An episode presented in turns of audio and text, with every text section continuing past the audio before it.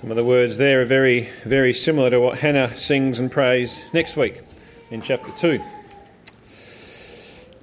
Do you like a good story? Do you like reading them? Do you like listening to stories? Maybe you like telling them. What is it about stories that we like, as distinct from just flat information?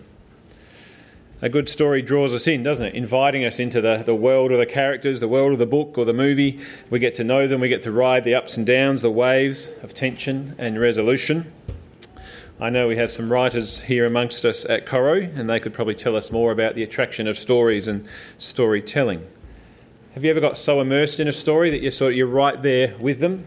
Uh, you might laugh with things that happen. You might even weep at what's taking place. You might uh, scorn the antagonist or rejoice with a hero um, as he wins, victorious. This morning we begin the book of 1 Samuel, which is a book full of stories, full of them.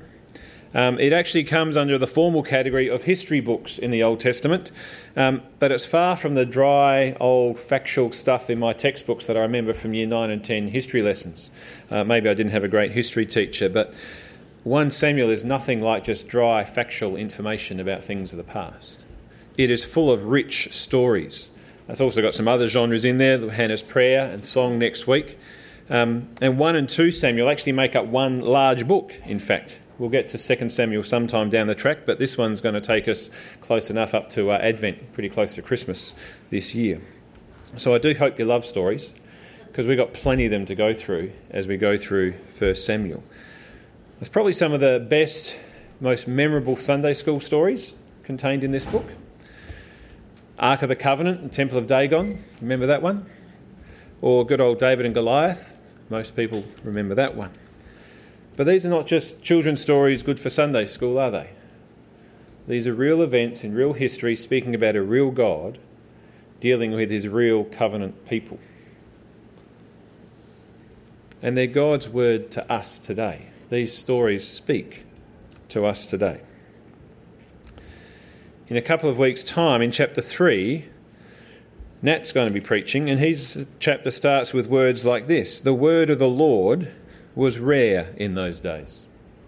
There was no frequent vision. There was no prophetic word spoken. No one wanted to listen. And when that happens, if you know the proverb, what happens when there's no prophetic vision, no word? The people perish, the people cast off restraint. That's what's happening in the days of Samuel. That's the context. But it wouldn't be too far off the mark to describe our own days in similar ways, would it? The eyes of many have grown dim, the ears have become dull in their listening, and not just in the world, but in the church as well, sadly. And yet, as we read in that chapter, in chapter 3, the lamp of the Lord has not yet gone out completely. The light still shines in the darkness. In fact, the light has come, hasn't it? We've looked at that last year, and is shone into the world. The Lord does still speak to us. People are still hearing His word. Do we have ears to hear it? And in hearing, will we have hearts to respond to that word? In faith, in repentance, in hope. Will we respond in faith like Samuel does? Here I am, Lord, speak. Speak to me, for your servant is hearing, is here, and I want to hear what you have to say. Will you pray with me and those of us preaching during this series that that would actually take place amongst us? Not just that we'd come on a Sunday morning and listen to a sermon, good or not, but actually that we would hear God speak to us that in our own hearts we would say, Here I am, Lord, speak. We'd come willing and inviting and pleading with the Lord that He would actually speak with us. Let's do that right now. Let's pray. Father, we thank you that you do meet with us, that you do speak to us. And as we've heard this morning of Hannah, a woman who prayed earnestly that you would act in her life, in her distress. She called out to you that you would remember her and grant her the gift of a son. And you did. And she promised to give him back to you and she did. Lord, in your mercy, you have remembered us. You have given us the gift of your own dear Son that we would have life, abundant and eternal. Would you hear our prayer this morning? Would you remember your servants here, your beloved children, and so speak to us and act in our lives, that we might be refreshed and encouraged, not only in our faith, Father, but in giving our lives to you as living sacrifices? Would you open the eyes of our hearts so that we might know just how much you've given us in your Son and so much more? Such that our hearts would be moved to respond in the only right and reasonable way, with wholehearted, embodied living sacrifices, in faithful worship and love. This we ask in the name of your dear Son, our Lord, our King, and our Saviour, Jesus Christ. Amen. And so the story begins. But have you ever tried to start a story 10 pages in? Missing the first chapter? Or if you come into a room when the movie's already started? You went out to get a coffee and it started? You've missed the opening scenes, you're not really sure how it starts.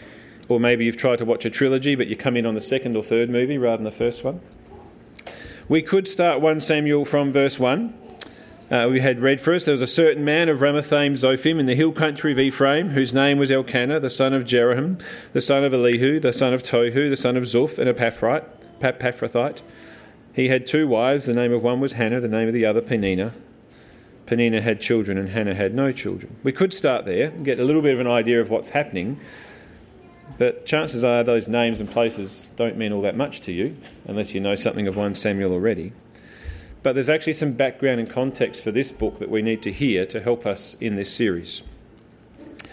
Date wise, 1 Samuel, the events of 1 and 2 Samuel are taking place in the middle of the 11th century. So think the thousands, 1000 BC. That's what we're thinking of here with 1 Samuel. And immediately before these pages, if you turn one back, we get some clues as to what's taking place uh, in the days when Samuel was born.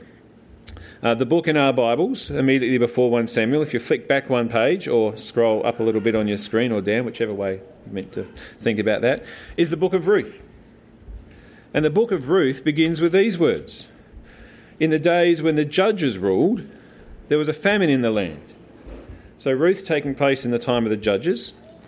And Ruth ends by telling us this She's remembered marrying, married Boaz in the end and mothered a son whose name was Obed, who was the father of Jesse, who was the father of David. Yes, the same David who crops up halfway through 1 Samuel. We can already see how the Lord's been weaving his way through in redemptive history, uh, making his plan and purpose come to fruition.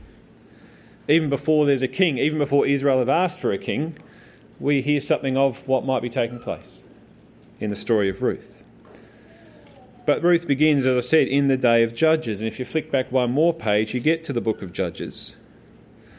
And in one version of the Hebrew Bible, Judges is followed immediately by 1 and 2 Samuel. Ruth's not there, it's elsewhere. And that presents Samuel as the last of the Judges.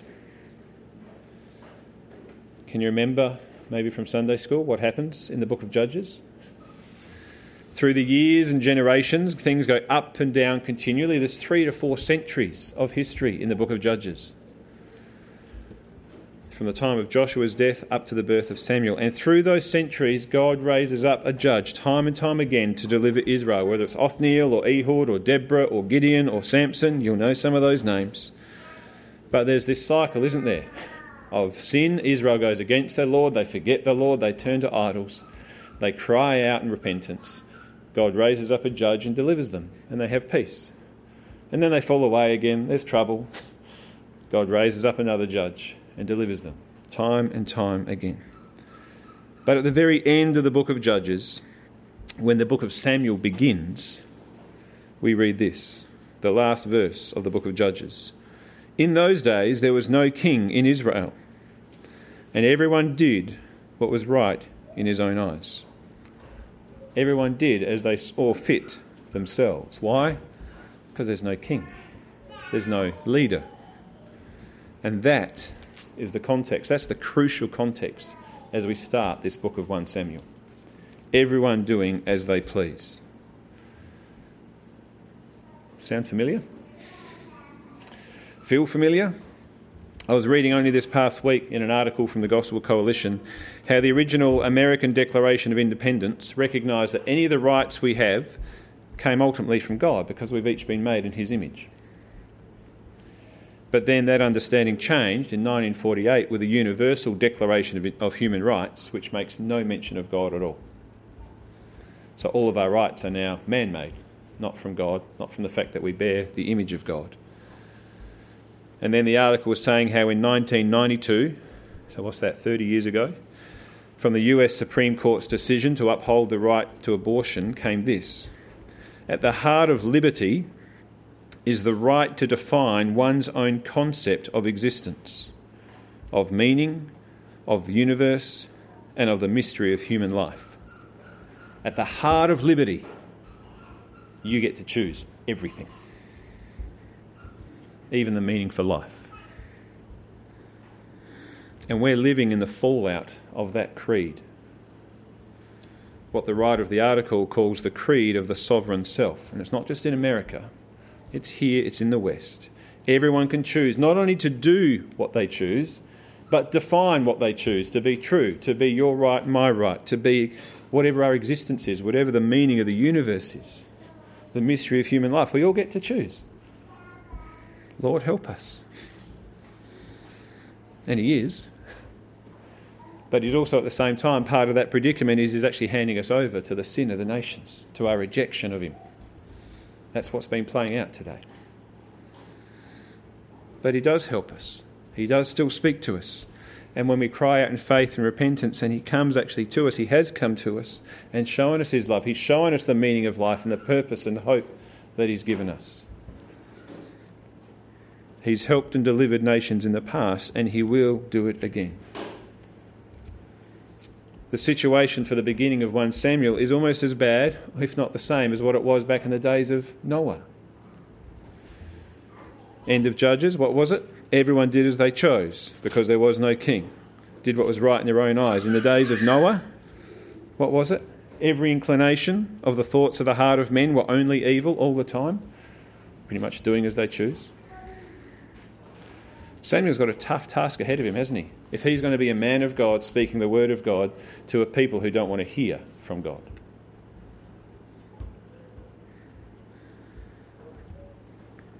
But hang on, Ray, you might say. Isn't there a priest in 1 Samuel? Didn't we hear about Eli and a couple of his sons? There's, pre- there's, there's something taking place there. Surely there's some hope, there's some good among the land. Well, we'd like to think so, and maybe there is. But sadly, we're going to hear in a couple of weeks that even Eli and his sons, they're weak, they're ungodly, they're wandered well off, the sons particularly. Eli's a bit of a mixed bag, I think, but he's far from full of faithfulness. But there's even a little more worth noting by way of background and context, including the opening verses, which add this sense of anticipation for us. Have you heard any of those names that Geraldine read or that I read? A certain man for Ramathaim, Zophim. Is that familiar to you? You know where that is? Elkanah, Elihu, son of Tohu, son of Zuph, and Ephrath. Most of us probably haven't heard many of those names. And that's because they're nobodies. As far as biblical genealogies go, which usually, usually at least begin or end with someone special, a hero of the Bible story, this one doesn't really have much significance at all. Except for one thing. There's one word which should have rung a bell, especially for the early readers, maybe for us. Elkanah was an Ephrathite. A what? Is that just one of the many ites that were around in the day? No. Ephrath was also called Bethlehem. Elkanah was from Bethlehem in that district. And most recently, again, just one page back in the book of Ruth, she too was from Bethlehem. God is doing something in this little backwater village. And the story keeps popping up. Bethlehem keeps popping up. And we have that short genealogy of Ruth and Boaz ending that time with the name of David, which, if we start 1 Samuel not knowing the future, it's a bit hard to know. But if we look backwards, we actually know there's some anticipation here. David's the one from whom, or David's the one God would choose, a man of God's own choosing, a man after his own heart to become king. So, as 1 and 2 Samuel begin, even as Israel in this book asked the Lord for a king, that's actually not such a bad thing. The bad thing is that they asked for a king like the other nations. It wasn't wrong for them to ask for a king. God had already provided for a king of Israel. Way back in Abraham's covenant, God said there would be kings that would come from Abraham's descendants. In Deuteronomy 17, we hear God actually making provision in the law for how a king should act. And that's important for how the first king of Israel doesn't act here. We're going to see more of that in the coming weeks. But God is something's already brewing in Bethlehem. God is already at work preparing to do a mighty work. Now I know that's a lengthy introduction, but it's a lengthy series, and that's all background and context for what we're uh, about to be reading. It should give us some sense of anticipation of what's to come. Except, with all that anticipation and expectation of what's to come, we're told Hannah, dear old Hannah, has no children. From a human perspective, for Hannah at least, there's no hope, there's no future. Her family line's going to end there. Maybe from a human perspective, we should be looking at Penina. After all, she's got lots of children, many sons and daughters, and, he, and uh, Elkanah gives all of them a portion when they go to sacrifice. Maybe we should be focusing all our hopes and expectations there, where the Lord definitely seems to be blessing somebody. But no, in fact, not there. In Hannah, things are set perfectly in place, perfect and ripe for the Lord to act. After all, He's the Lord of creation, isn't He? He's the God who created everything out of nothing. And Hannah's situation should remind us of some other situations in history as well. Can you think of some other women before Hannah in the Pentateuch, first five books of the Bible, plus Judges and Ruth, who've been barren, and the Lord has worked in their lives, bringing life and hope, and more than that, actually weaving his plan of redemption through them? Sarah, Rebecca, Rachel, Ruth. And if we jump forwards, we heard some of it in our children's talk Elizabeth, Mary, who wasn't barren, but at that point, humanly speaking, the Lord did something wonderful out of nothing, bringing Jesus. God works out of nothing. A hopeless situation is not hopeless when the Lord is at hand. Out of nothing, God creates something, and not just something to alleviate the nothingness, something glorious, something essential to bring about His eternal purposes. Whenever there is nothing to work with, God actually works best. When there is nothing to work with, God works best. That should give us great hope, shouldn't it? For Hannah, here in 1 Samuel, but for us, in our own lives, when things seem hopeless, when life seems fruitless, when you feel barren in whatever way, I'm not suggesting the Lord's going to grant every Christian woman or every marriage children. I don't think that's the message here nor am I suggesting that every fruitless, barren situation is going to end up wonderfully full of fruit.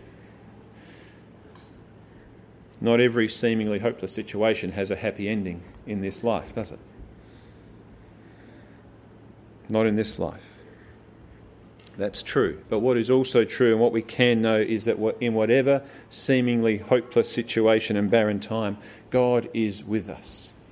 And there is hope as it is for Hannah here, he's here with us, he's hearing our prayers, he's remembering his children, and he is always working his good purposes. He is always working his good purposes, even through what feels like awful, hopeless, and barren days. Because when there seems to be no hope, when there is nothing to work with, God works best. And so the scene's actually set here for God to work. And before we see him at work, we actually get a closer look, like a, a um, fly on the wall insight into the life and heart of Hannah in her barrenness and distress. It's not just that she has no children, she has to bear that shame, but her distress and shame's compounded by the fact that her offsider, Penina, Elkanah's other wife, who does have children, taunts her daily, yearly, provokes her grievously.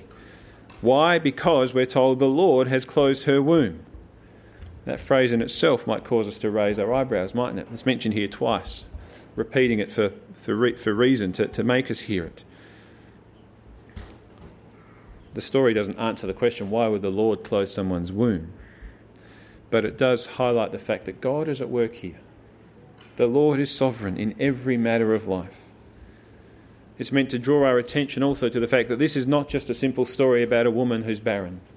This is a story about the Lord and his divine purposes in her life, but also in his people's life, in all of Israel.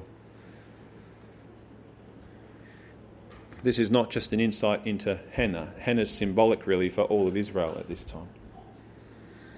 Israel had become fruitless and barren. Now, Elkanah's got two wives. His loyalty is divided, even though he loves Hannah.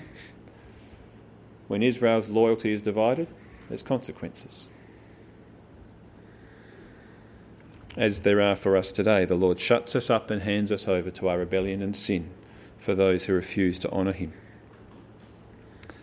But what we've got here before us is a very domestic scene in what appears to be a very faithful, God fearing family. Year after year, they go up to the city to worship and sacrifice to the Lord at Shiloh. Having two wives wasn't unusual in the day, but it's not at all, therefore, commending we should be doing that ourselves. But you can probably imagine the kind of conversation as they get ready for this pilgrimage, the taunts that Hannah has to put up with. Oh, so busy, isn't it, Hannah, trying to get all our kids ready to, to go for this pilgrimage? Oh, that's right, you don't have any children, do you?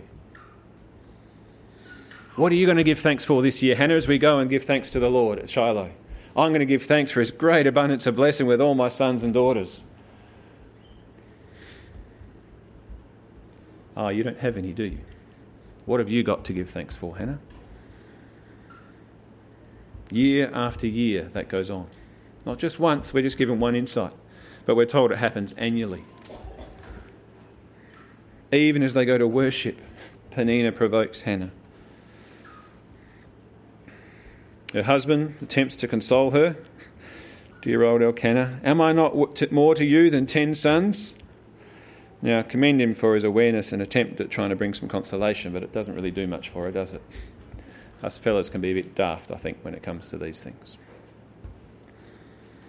But in her distress, compounded by the taunts and the provocations of Penina, in her deep distress, I'm reminded of Paul's words in 2 Corinthians 4 afflicted in every way, but not crushed, perplexed, but not driven to despair, persecuted, but not forsaken, struck down, but not destroyed.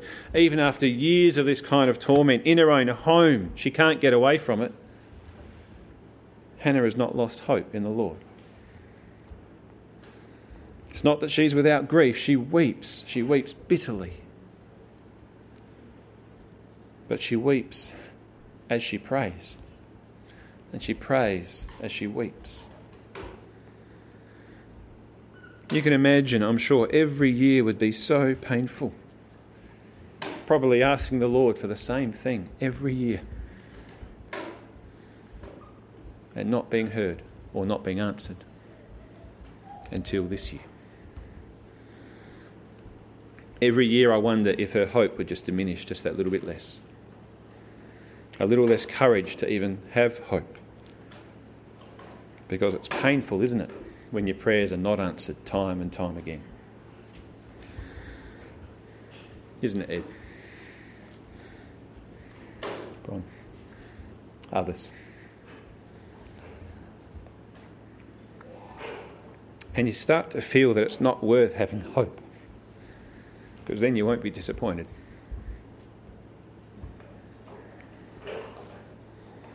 It's almost too scary to hope and pray. And yet Hannah does. Year after year, she hopes and she prays. And she pours her heart out to the Lord. What was it we sang? When winter fades, I know spring will come. It was a long, long winter for Hannah. But through her tears she pours out her heart. Lord of hosts, will you look on the affliction of your servant? Will you remember me? And when you read that word in the Old Testament, remember, it's a covenant word. For the Lord to remember means the Lord will act. Will you act in my life, Lord? Would you not forget me and give me a servant? Give to your servant a son, and I will give him to the Lord all the days of his life. And no razor shall touch his head, a vow of devotion, consecration to the Lord. Eli the priest is standing there watching Hannah pray. Couldn't tell the difference between a drunk woman and one praying in this distress. Maybe her tears and crying are muffling her prayers, her words, although we're told she's praying in her heart and just moving her lips. But I wonder if for Eli such faith and prayer was so rare that he didn't actually know what was going on that day.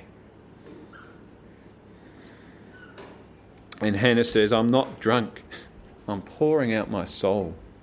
And there's a word play there in the Hebrew. It's not rich wine or strong drink that's flowing here, it's the earnest vexations and deepest desires of a woman's heart. To which Eli responds Go. Go in peace.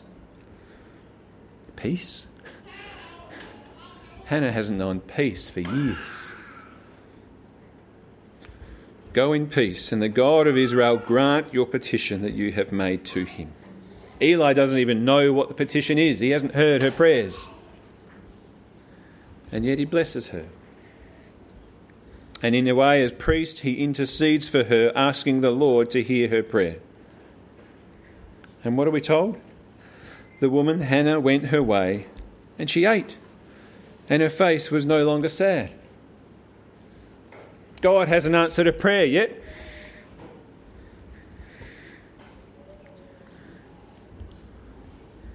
But she's no longer sad.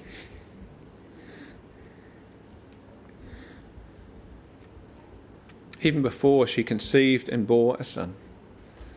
How? Why? She's been blessed by Eli by the man of God, she's been affirmed in her prayer, even though Eli himself doesn't even know the content of that prayer. Not yet, that comes later. And as rare as the word of the Lord might have been in those days, Hannah trusts in the word of the Lord to her that day Go in peace. The Lord grant you your petition. We'd have to say Hannah was a woman of great faith, wouldn't we?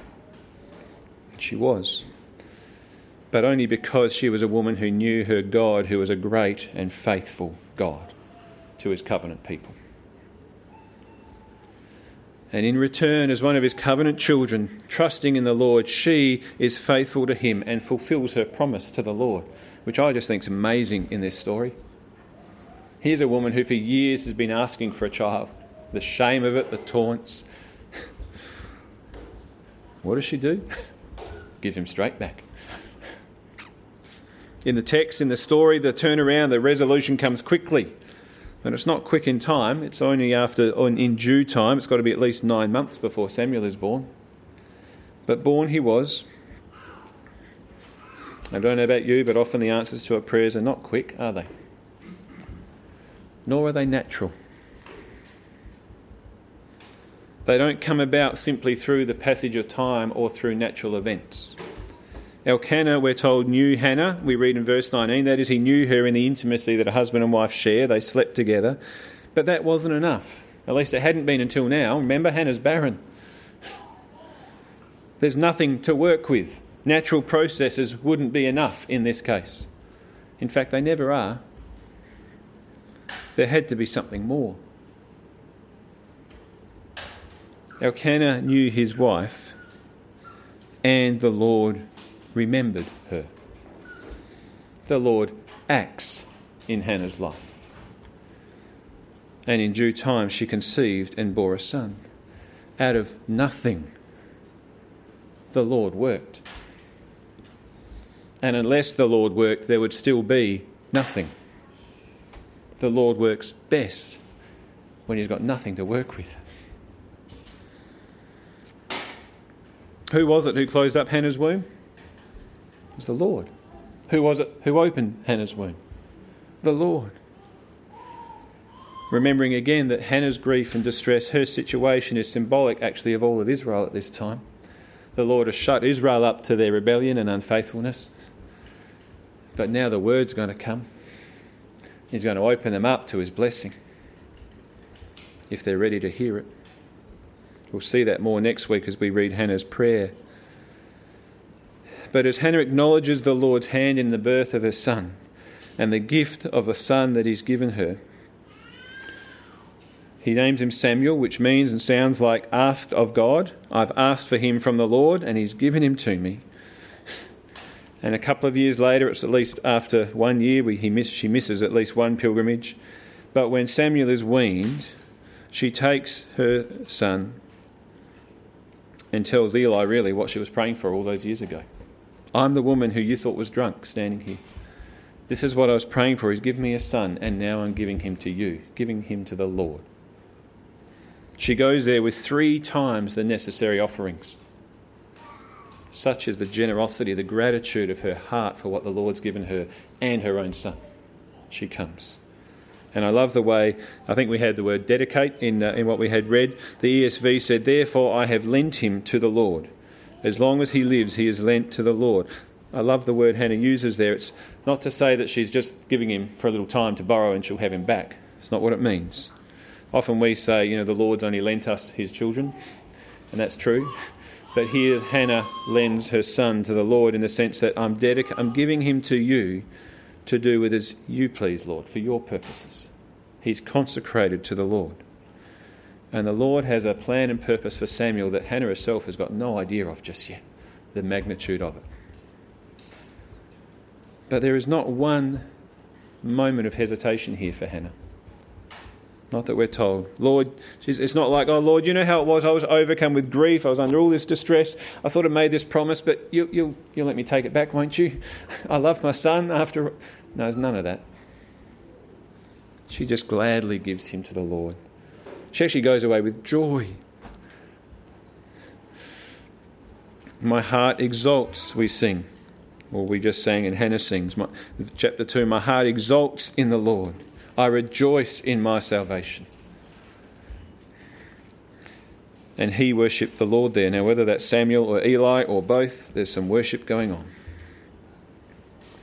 I don't know about you, but that whole situation reminds me of a, another event some centuries further back where Abraham was told to give Isaac up, his son, one and only son, through whom the Lord was going to do such a great work. Faithfulness, offering, trusting the Lord. And then, if that's the case, cast our minds forward when a different father gives up his son, lent him to the world to be hung on a cross, to be the once for all holy sacrifice for the sin of the world. And how much more then, the Father who has graciously given his Son, how much more will he not graciously give us all things? How much more then should our heart exult in the Lord and rejoice in our salvation? What riches have we received? What love has He lavished on us? What could I ever give to the Lord for all His bounty to me? doing studies at the end of Romans down the hill on Thursday mornings. We've just done Romans 12. In view of the mercies of God, we're told, in all that He's done for us in His Son, present your bodies as living sacrifices, holy and acceptable to God, which is your logical, your reasonable, spiritual act of worship. The Greek word there, logikon, is the only logical response to God's goodness and grace and His generous generosity to us, is to offer our whole selves to Him. You know, maybe like Hannah, we're still praying year after year that the Lord would remember and act for us. Don't give up hope. Even in your tears, keep praying. Keep hoping. And don't forget what He has already given you in His Son. Rejoice in your salvation. He has worked out of nothing in our own lives and given us so much and as we're about to sing, Musicians, maybe you'd like to come up. We actually deserve nothing from the Lord, and yet He is so gracious to us, so generous. We are debtors to mercy alone. Jeff, could we have verse 3 up on the screen, please?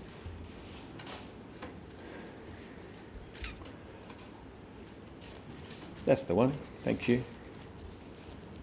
My name from the palm of his hands, eternity will not erase. Impressed on his heart, it remained in marks of indelible grace. I'm sure there were days, there were years when Hannah believed that she was nothing. Her name wasn't in the Lord's mind at all, let alone indelibly printed on the palms of his hands and in the pages of salvation history. Maybe some of us feel the same that we're nothings, we're nobodies. God's not doing anything in my life. I don't think we're all going to be Hannahs and be pivotal people in God's salvation history, but God knows each of us personally, and He does have a plan and purpose for each and every one of us. We are each His children, and we each have a special place in the heart of God and the plan of God. He has made nothings and nobodies into somethings and somebodies in Christ. Look up Hayden's song if you want to listen to a hymn about that. So we too can pray as Hannah did for God's purpose to be revealed in us. Let's do that now. Let's pray and then we'll sing. Father God, you have blessed us with so much. With the gift of your own dear Son, and with him all things. There is nothing we have that has not come from your hands. What could we ever give in return? As the psalmist prays, What can I offer to the Lord for all that he's done for me? I will lift up the cup of salvation. I'll praise the Lord's name for saving us, for saving me, and I'll keep my promises to the Lord in the presence of all people. Father, may we not receive your grace in vain. Amen.